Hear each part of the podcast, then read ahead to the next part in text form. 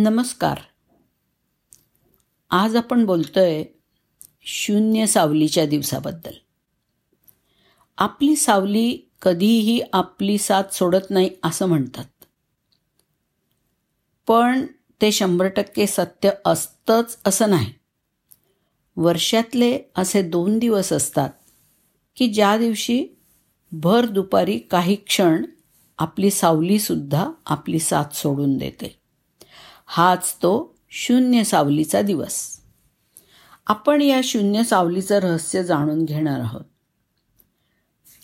शून्य सावलीचा हा अनुभव पृथ्वीवरच्या उत्तर गोलार्धामधल्या कर्कवृत्त आणि दक्षिण गोलार्धामधल्या मकरवृत्त यामधल्या प्रदेशामधूनच आणि ठराविक दिवशीच घेता येऊ शकतो. सूर्योदयाच्या वेळी सूर्य पूर्व क्षितिजावरती असताना आपली सावली जास्त लांबीची पडलेली दिसते. जसजसा सूर्य वर यायला लागतो तसतशी आपल्या सावलीची लांबी कमी कमी व्हायला लागते. नंतर सूर्य जसजसा पश्चिम क्षितिजाकडे जायला लागतो तशी आपल्या सावलीची लांबी पुन्हा वाढत जाताना दिसते. वर्षातले दोन दिवस वगळता भर दुपारी सूर्य आकाशात नेमका आपल्या डोक्यावरती न आल्यामुळे थोडी तरी सावली दिसत राहतेच.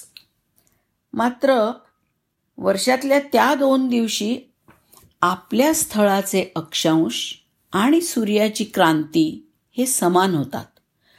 त्या दिवशी अगदी भर दुपारी सूर्य आकाशात आपल्या डोक्यावर येतो आणि सूर्यकिरणं लंबरूप होतात. त्यामुळं आपली सावली नेमकी पायाशी येते आणि आपल्याला ती दिसू शकत नाही. यामुळे या ठराविक दिवशीच आपल्याला या शून्य सावलीचा अनुभव येतो. आता या शून्य सावलीचं रहस्य समजून घेऊया. पृथ्वीवरती पाच प्रमुख वृत्त आहेत.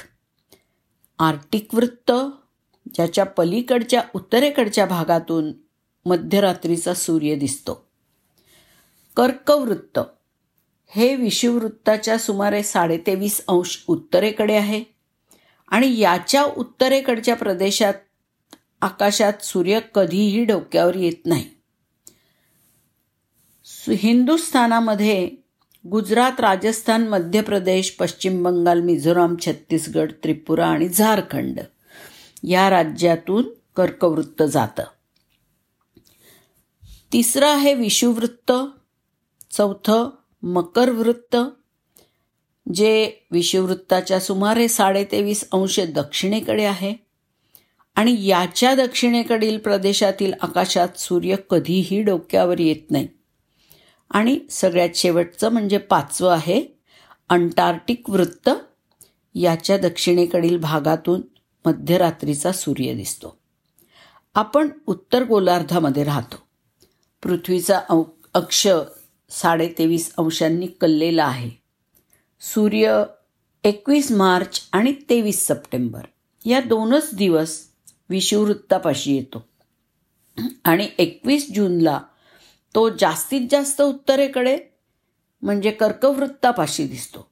तर बावीस डिसेंबरला तो जास्तीत जास्त दक्षिणेकडे म्हणजे मकर वृत्तापाशी दिसतो. तारका आणि ग्रह हे वैश्विक वृत्ताच्या उत्तरेकडे किंवा दक्षिणेकडे असतात. तारका आणि ग्रह यांच्या या कोनात्मक अंतराला क्रांती म्हणतात. मुंबई परिसराचे उत्तर अक्षांश सुमारे एकोणीस अंश आहे. आता सूर्याची क्रांती ज्या दिवशी उत्तर एकोणीस अंश होते त्या दिवशी दुपारी सूर्य बरोबर डोक्यावर दिसतो. वर्षातून असा सूर्य दोनदा बरोबर डोक्यावर दिसतो. सूर्याची क्रांती आपल्याकडच्या मोठ्या मोठ्या पंचांगांमधून दिलेली असते. स्थानिक अक्षांशाएवढी ती ज्या दिवशी असेल तो दिवस हा शून्य सावलीचा असतो. त्याची वेळ काढण्यासाठी दिवसाचा कालावधी काढावा आणि त्यासाठी सूर्यास्ताच्या वेळेतनं सूर्योदयाची वेळ वजा करावी. त्या कालावधीचा अर्धा भाग. हा सूर्योदयाच्या वेळेत मिळवला म्हणजे सूर्य आकाशात डोक्यावर केव्हा येणार ती वेळ समजेल. शून्य सावलीचं निसर्गातलं हे रहस्य समजून घेतल्यामुळे नक्कीच आपण आनंदाचे साक्षीदार होऊ शकतो. निसर्गात चमत्कार नावाची गोष्टच नसते.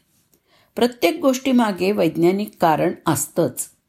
आपण या गोष्टीमागचा कार्यकारण भाव समजून घेणं जरुरीचं असतं.